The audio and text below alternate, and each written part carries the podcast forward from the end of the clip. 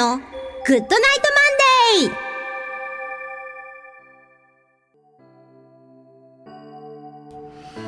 皆さん、こんばんは。篠笛神楽笛奏者の秋吉沙羅です。毎月第一月曜日のこの時間は、秋吉沙羅の GOOD NIGHT MONDAY をお届けしています。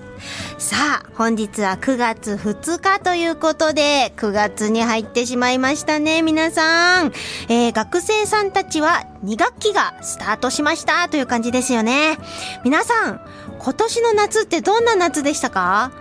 なんか今年ってね、梅雨がすっごい長かったので、夏がめちゃくちゃ短かった印象であります。えー、そんな私なんですけれども、えー、今年はですね、あの、久しぶりに、徳島の阿波踊りに行って笛を吹いたり、で、その後結構なんかやっぱ阿波踊り楽しいなと思って、あの、初めて高円寺の阿波踊りにも遊びに行って見物してまいりました。なんかね、祭りづいてる夏だったなーっていう感じです。そして何より、先月8月8日にですね、え改名後初めてとなります自分のライブを南青山マンダラにて行いまして、え久々に豪華バンドメンバーと一緒に演奏できて、ものすごく楽しかったです。次回は12月3日に予定していますので、リスナーの皆さんもよかったらぜひ遊びに来てください。さて、えー今月の秋吉沙羅の GOOD NIGHT MONDAY。まずは、沙羅の子育てハッピートークからスタート。そして、ようこそゲストコーナーには、世界的に活躍されているジャズピアニスト、木住野佳子さんをお迎えしたいと思います。今日はたくさん音楽のお話をしたいと思います。今月もどうぞよろしくお願いします。この番組は、屋根で守り、床で支える、防水材、床材のパイオニア、田島ルーフィングの提供でお送りします。日々の練習、楽器のケア。これは私たちミュージシャンが美しい音楽を奏でるために欠かせないもの。雨漏りしない屋根、足元を支えてくれる床。これは私たちが生活するのに欠かせないもの。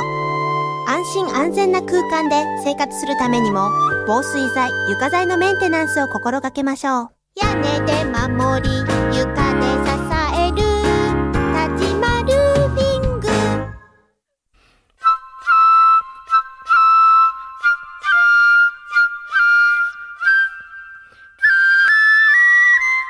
サラの子育てハッピートーク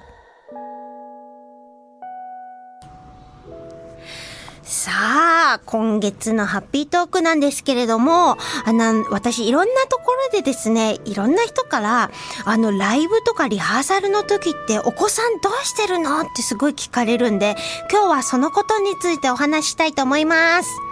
えー今現在2歳になった娘の子育てをしながら演奏活動している私なんですけれども、あのー様々な場所、そして様々な時間で演奏するわけですから、その時々で、えーいろんな技を身につけながら、えここまでやってきております。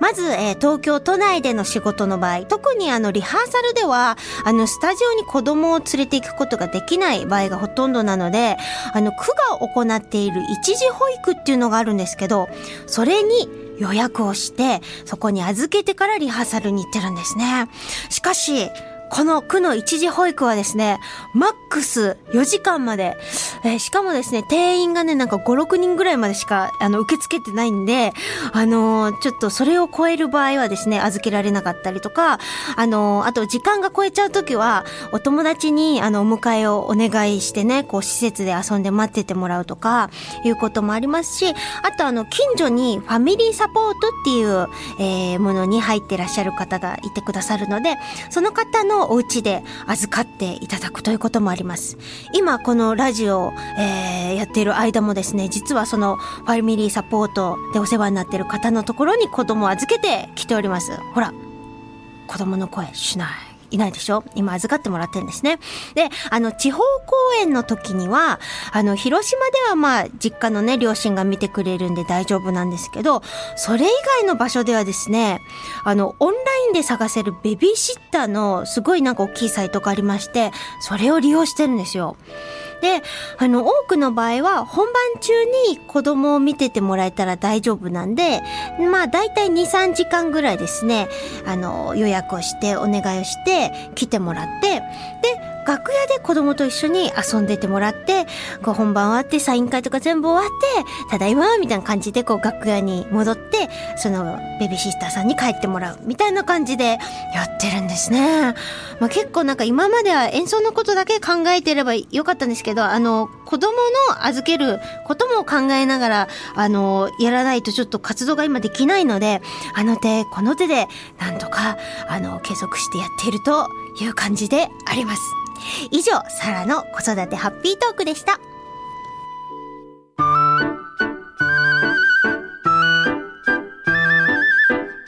ようこそゲストコーナーさあ、えー、ここからはようこそゲストコーナーということで、えー、ジャズピアニストの岸野よしこさんにお越しいただきました。こんばんは。こんばんは。よろしくお願いします。よろしくお願いします。まずあの、岸野さんのプロフィールからご紹介させていただきたいと思います。はい、えー、東京のお生まれで、東邦学園大学音楽学部でクラシックを学ばれまして、ご卒業後、新たな方向性をジャズに求められまして、1995年、名門レーベルの GRP よりアルバムフェアリーテイルで日本人初となりますインターナショナルアーティストとして世界デビューを飾っておられます。以降、毎年アルバムをリリースされておりまして、えー、過去のスイングジャーナル誌ゴールドディスクをですね、4回も受賞されているという、えー、岸野さんです。改めてよろしくお願いいたします。お願いします。さあ、あの、岸野さんのピアノ、私最近あのね、あの、ライブなんかも行かせていただいて、ね、ありがとうございます。あの、聞かせていただいたんですけども、初めてなんか、あの、弾く姿を見た瞬間に、ちょっと、びっくらこきました。びっくら？はい。どうびっくらこいや、あの、なんか、私の中で、こう、あんなにもピアノと、なんか、一体感があって、なんかお友達感が溢れてるピアニストさんって初めて見たなっていうぐらい、すごくなんかそのピアノとの距離がなんか一体化してるって言ってもいいぐらい、なんかすごく一緒っていうか近い感じがすごくしました。すごい嬉しいかもしれません。やっぱりね、うん、こういつも楽器は、うん、あの私たちにとってこう歌うしゃべる道具っていうか、はい、なので、はい、本当に楽器と一体化ね、うん、したいっていうのがあの目標なのですごい嬉しいかも。素晴らしい。私はあの実はあの岸野さんでの前で言うのもあれなんですけど、ピアノを一応ちっちゃい時からやってて、で幼稚園の先生してた時すっごい下手なんですけど弾いてたんですよ。でもすごく上手になりたかったから一生懸命こう練習してたんですけど、どんなに練習しても、ピアノは自分の、なんて言うんだろう、自分と一体化しない楽器だって分かりました。そうかな？そうなんですよ。で、笛は逆に、うん、なんか寝てても何してても、なんかどういう状態でも、カモンっていう感じで、こう一緒になれるんですけど、うん、なんかピアノは、あんなにハノンとかバリバリ弾きまくって、ずっと毎朝1時間とかハノンすごい練習したりしてたんですよ、学学生時代に。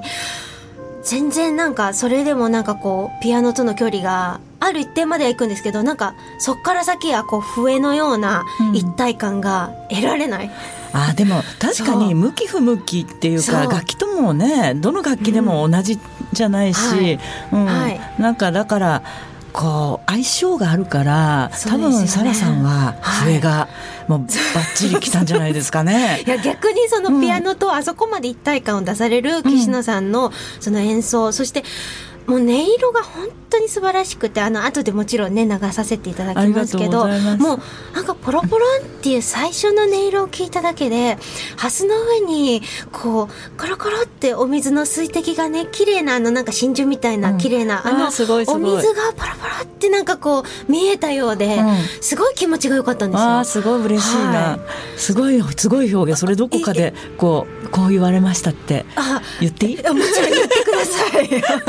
あの本当にそういうイメージでその粒がたくさんたくさんこうなんかこう自分の体に浴びせさせてもらってるような感じで本当に気持ちが良かったなありがとうございます、はい、であのあの岸野さんっていつからピアノ始め私はね三つの時からやってるんですよ。そうなんですか、うん、でもねあの本当に母がもう全然音楽ができなくて、うんうん、あまりにひどいんで父が心配させて始めたっていう、うんうん、もうあの世の中のピアノやってるお嬢様って、うん、大概こうお母さんがピアノの先生だったりとか、そういう音楽環境の中で育つんだけど、私はまるっきり逆でひどいこう大丈夫？っていう。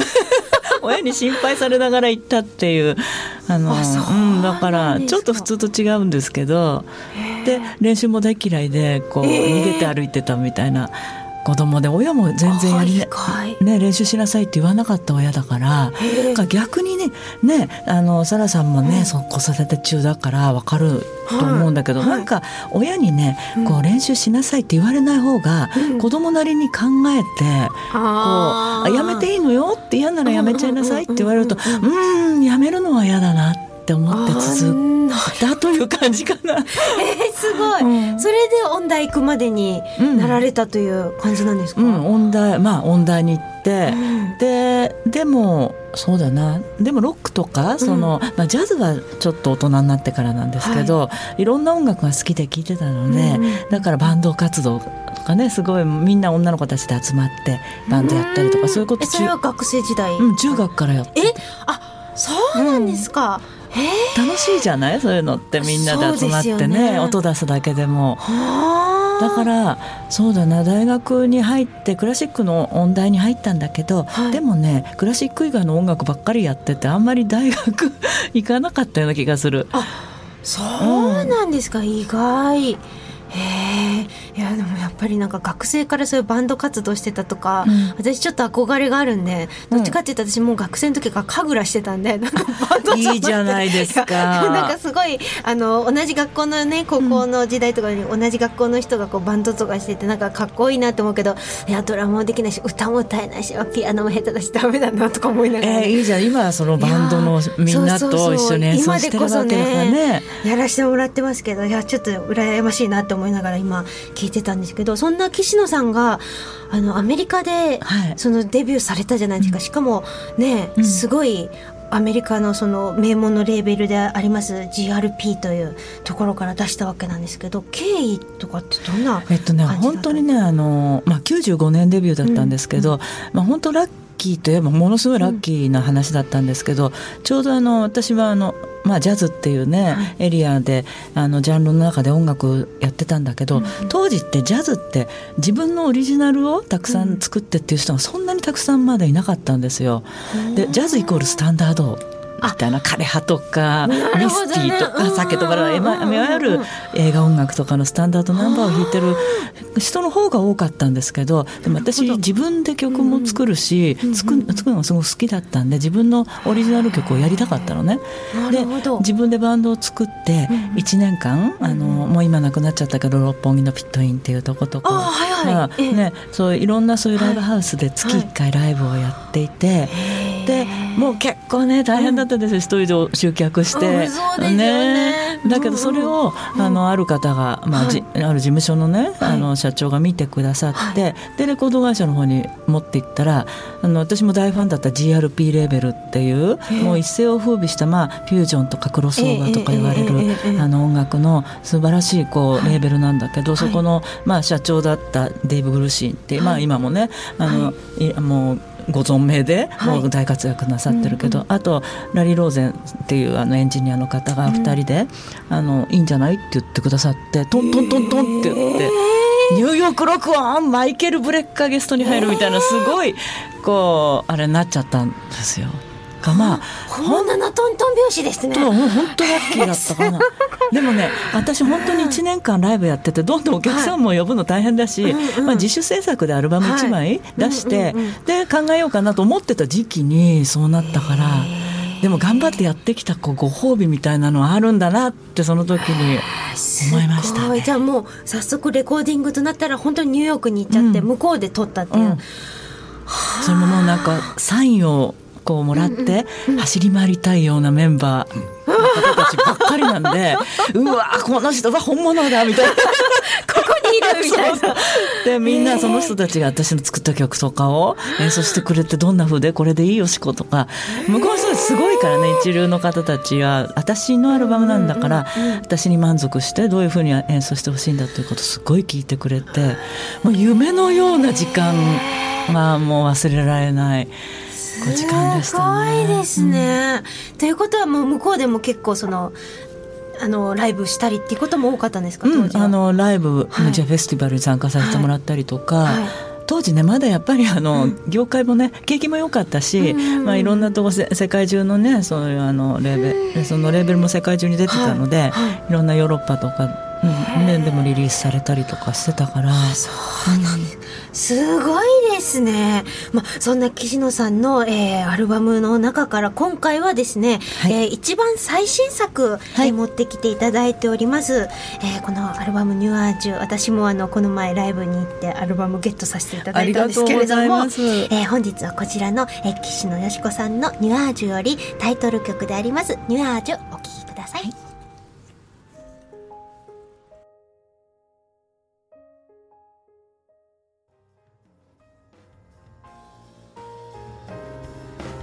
きいただいております。岸野よし子さんのニュアージュすごくいい気持ちになりますよね、えー、ありがとうございます。私ね、うん、昨日の夜なんかお腹痛かったんですよ、えー、それでなんかなんかお腹痛いよと思いながらちょっとなんか岸野さんのアルバムをつけたら治りました、うん、マジか。マジです。やった。いやしかも、うん、しかもあの私の娘にあのこの間このアルバムを買って、うんうん、あの初めて家で流した時にすごい素敵な踊りを始めてねこの CD に合わせて、ね、すごいね。つま先立ちして指先をピーって伸ばして。バレリーナ、まあ、バレリーナみたいな感じ。なんかもうなんかすごいね。ふわってしてねなんか踊って。すごい。感性がすごいんだねね。また曲が変わったらふってこう振り向いてまた違う踊りが始まるっていう、うん、すごい。じゃんちょっと今度あのビデオに そうですね。ねムービー撮って送ってください、うん、ムービー撮ればよかったごいでこちらのアルバムあのねあのあることがきっかけで作ったということで旅がね、きっかけでということだったと思うんですけども、えー、その辺のお話もちょっとお聞きしたいんですけれども。えっとですね、まあ、はい、私来年ね25で CD デビュー、はい、さっきあのお話ししたあの、えー、フェアリーテールっていうデビューアルバム出してから25周年になるんですけど、はい、20周年が終わった時に、うん、さてこれからどうしようかなって考えた時に、うん、ちょっとあのヨーロッパとかね海外での演奏活動をもっと増やしたいなと思って、うん、でもう意を決して一人で、もうパリって行ったことなかったの私実は。あ意外。めっちゃ似合うのに。いやそれでね一人でパリ行ったりイタリア行ったりとか。であのご縁があってイタリアではコンサートフェスティバルみたいなの出れたりとかねでしたんですけどでもパリは一人で行き、うんうん、スリに会ったりとかいろいろ 苦労した。あでもスリ合うんですよね。行ったことあります私はもうパリは何度も行ってるんですけど、うんうん、やっぱりあの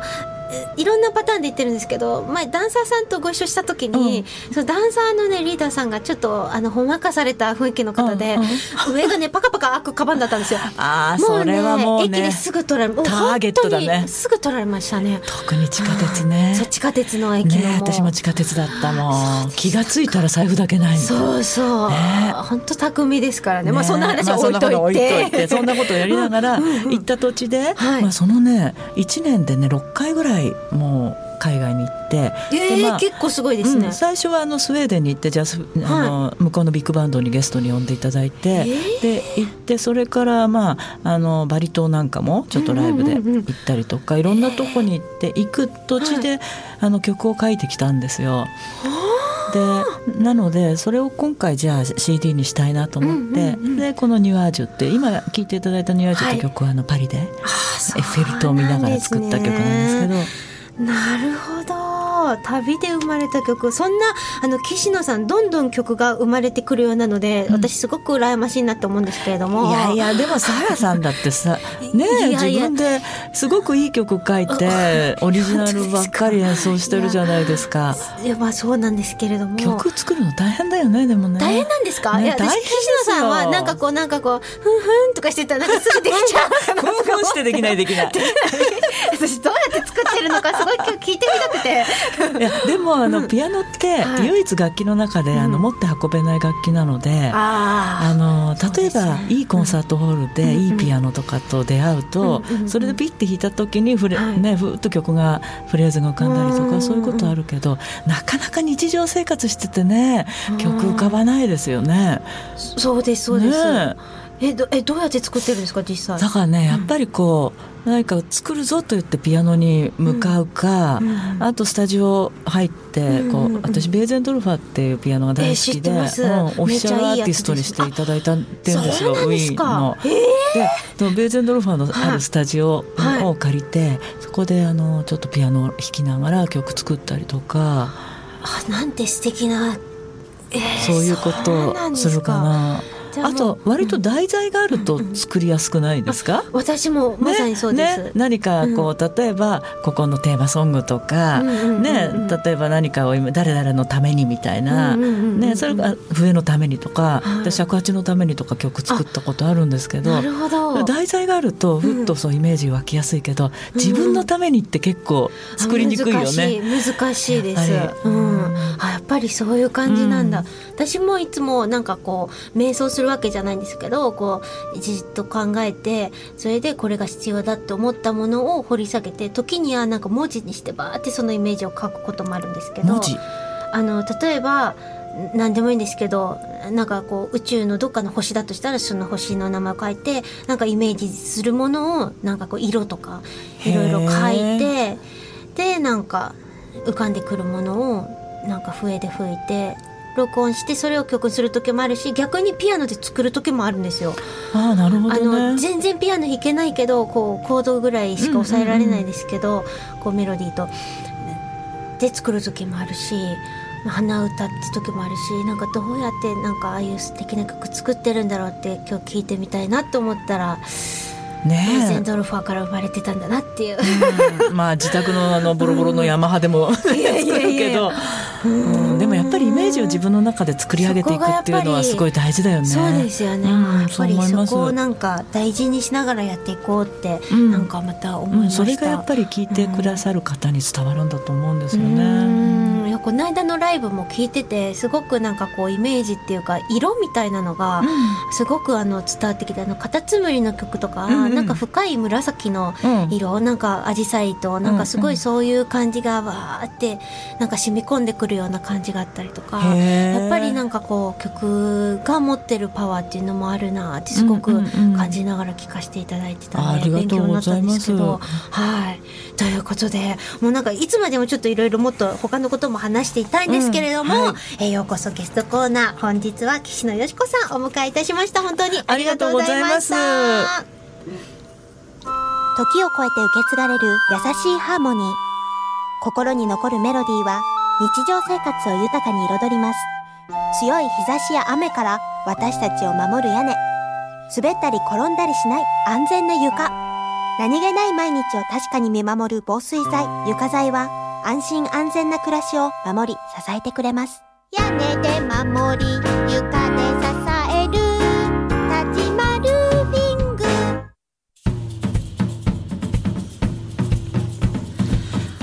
早いものでもうお時間が近づいてまいりました。皆さんいかがだったでしょうか？岸野さんいかがでしたか？いやーなんかもうあっという間でもっとねまたあの後でまたもう一回、はい、やりたいな。そうです今度いつの日かね一緒に演奏させていただく機会がもしあればいいななんて夢のようなことを思っている私なんですけれどもあの今度ですね岸野さんのライブがえ来月なんですけれども渋谷の JG ブラッドにて行われます。え10月18日金曜日え JG ブラッドにて19時半からえ開演となっております。詳しくはホームページの方もぜひご覧いただけたらと思っております。そしてこの番組は放送終了後インターネットのポッドキャストでも配信をしています。各検索サイトから FM 西東京で検索をしてみてください。というわけでぜひまたまたよろしくお願いいたします。はい、ます本当に今日はありがとうございました。し